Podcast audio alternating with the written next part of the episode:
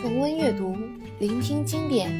这里是建威阅读经典，欢迎收听。今天继续为您带来英国作家 George Orwell 的传世之作《一九八四》。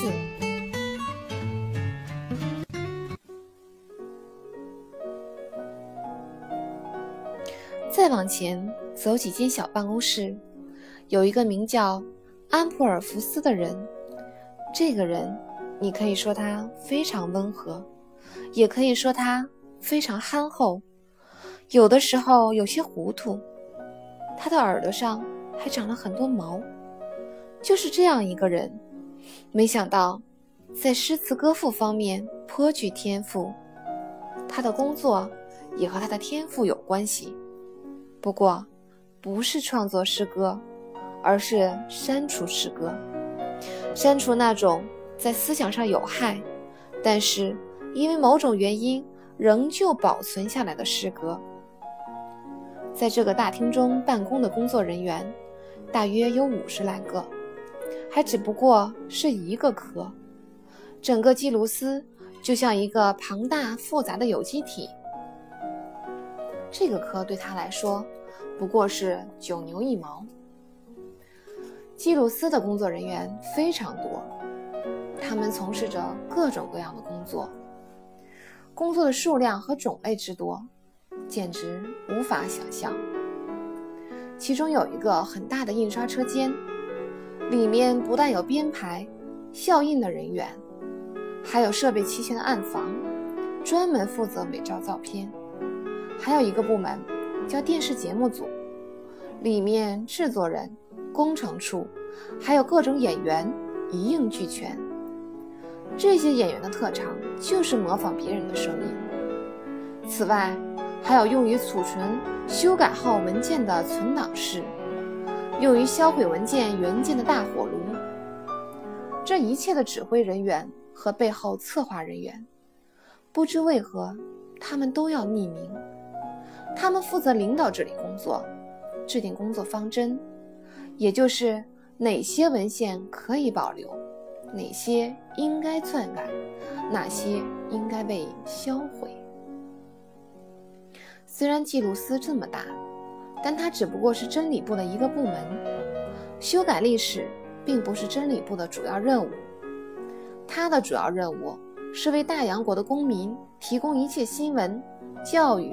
和娱乐，既包括报纸、电影、教科书、电视节目、戏剧、小说，也包括塑像、口号、抒情诗、生物学论文、学童拼字书、新潮语词典等。除了要满足党的那些五花八门的需要以外，真理部。还要为无产阶级另外搞一套低级的东西以供享受。真理部设了一系列部门，专门负责无产阶级的文字、戏剧、音乐和一般的娱乐。为无产者出版的报纸内容都很健康，版面只有体育运动、凶杀犯罪和天文星象。至于那些无内容无聊的报纸，刺激的小说。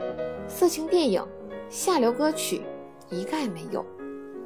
真理部里面甚至专门设有负责生产色情文学的科，产出的色情文学刊物被密封发出，除了相关工作人员以外，任何党员都不得偷看这些刊物。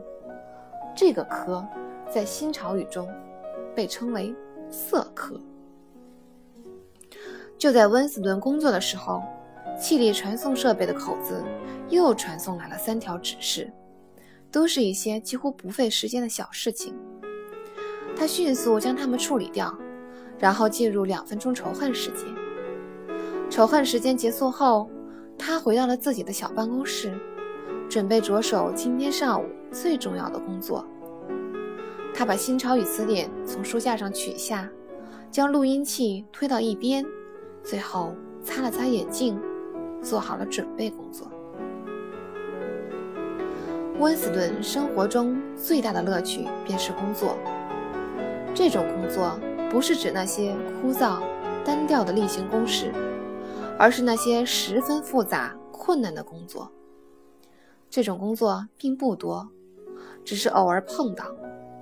但是，当你真正钻进这个复杂的工作中，就像是钻进了一道复杂的数学题，会从中得到乐趣，因而忘了你自己。说白了，这种工作是一些细微的伪造和篡改工作。工作中没有任何指导，只能凭借着自己对英社原则的理解和对党的需要的判断来工作。这类工作。温斯顿非常擅长，就连《泰晤士报》完全用新潮语写的社论，都曾经被他改正过。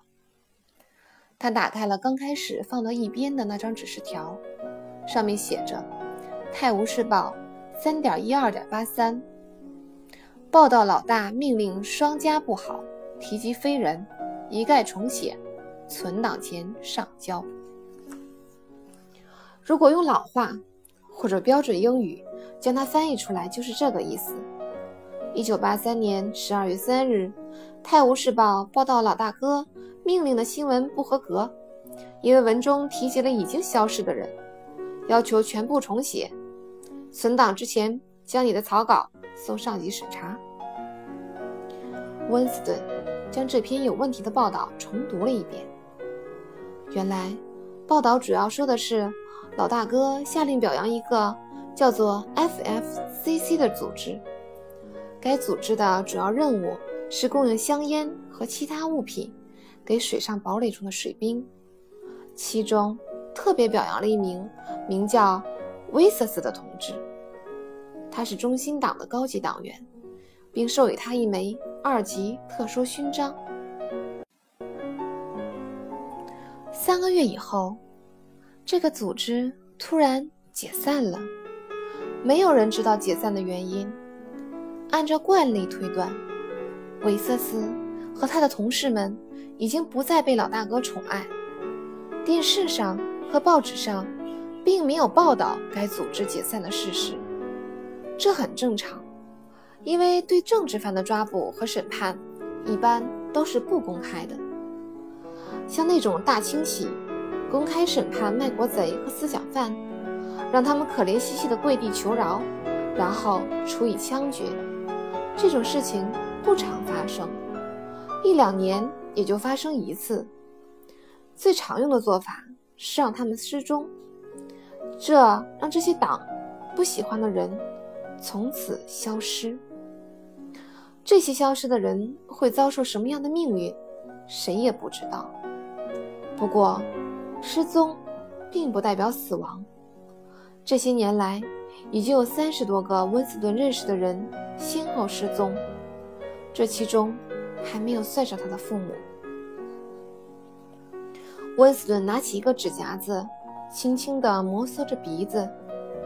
对面办公室的铁罗森同志还在那儿对着录音器说话，神情诡异。他抬头朝这边看了一眼。眼镜上的反光还是那样有敌意。温斯顿寻思着，铁罗森在干什么工作？会不会跟自己干一样的工作呢？完全有可能。这份工作是这样难，不会只让一个人去负责的。但是话又说回来，如果把这个工作交给一个委员会来做，那岂不是公开承认了这种伪造行为？可能。现在有十几个人在做着同自己一样的工作，都在修改着老大哥说过的话。这些话在将来会被中心党内部的智囊团加以筛选，筛选出的版本经过编辑和反复核对以后，会被永久载入史册。谎言就这样变成了真理。威瑟斯为什么会失宠呢？这个温斯顿并不知道，可能是因为贪污，也可能是因为失职，甚至可能是因为他太得民心了。而老大哥并不想有这样的下级，也有可能是威瑟斯本人或者与他亲近的人是异端思想分子。最有可能的原因是，让人失踪已经成为大洋国政府运转必不可少的一个环节，所以就有人失踪了。要说有什么线索的话，那应该是纸条指示中的“提及非人”四个字。这表明威瑟斯已经死了。一个人被捕后的命运将会怎样，这很难推断。有的时候，他们被释放出来，自由活动了一两年之后又被枪决；也有时候，一个大家都认为早已死去的人，突然出现在你身边，就像一个幽灵。他会在审判大会上供出几百个人，然后再次消失。这次是真正的消失，但是在指示中。威瑟斯被称作是一个非人，这说明他根本就不存在。世界上从来没有这么一个人。经过深思熟虑，温斯顿认为，仅仅把老大哥当时所下的命令的侧重点改掉还不够，最好是把命令中提到的事情全部换掉，换成与原先不相干的事情。具体怎样改动呢？可以把内容改成大家熟悉的那种对叛徒和思想犯的批判，只不过这种改动显得太明显。要不就捏造一个前线的捷报，或者第九个三年计划超额完成。这样一来，又需要去改动其他记录，以配合捏造的事情。最好的办法。就是虚构出一个故事，纯粹的故事。此时，他的脑子中突然闪现出了一件英雄事迹：一名叫做奥吉尔维的同志，英勇地牺牲在革命前线。老大哥会经常表扬一些死去的普通党员，因为他觉得这个人的死是大家的榜样。那么今天，就来表扬一下。奥吉尔维同志，只要在报纸上印上几行字，配上几张伪造的照片，就可以使他存在。谁也不知道这个人是幻想出来的。温斯顿稍加思索，便把录音器拉到了自己嘴前。老大哥的腔调，大家都很熟悉，腔调中既有军人的口气。又有文人的味道，很容易模仿。而且他总喜欢自问自答，比如：“同志们，这个事实带给我们什么教训呢？我们得到的教训就是，奥吉尔维同志三岁时只有三件玩具：一面鼓，一面机枪，还有一架直升机模型。”除此之外，他什么都不玩。六岁那年，他就参加了少年侦察团。他为什么会比一般情况提前一年呢？因为他太优秀了，组织对他放宽了年限。他当队长时才九岁。他十一岁时大义灭亲，向思想警察揭发了自己的叔叔，因为他偷听到叔叔说了一些有罪的话。他十七岁，担任了少年反性同盟的区队长。十九岁那年，他设计成功了一种手榴弹，后来被和谐部采用。第一次试验时，就炸死了三十一个欧亚国战俘。二十三岁那年，他在前线英勇牺牲。当时他正在印度洋上空飞行，身上携带着重要的文件。在遇到敌人喷气机追击之后，他为了不使机密文件堕入敌手，就带着机密文件跳入海中。老大哥说：“这样的结局非常光荣，并说了几句来评价奥吉尔维的同志对党的忠诚和纯洁的思想。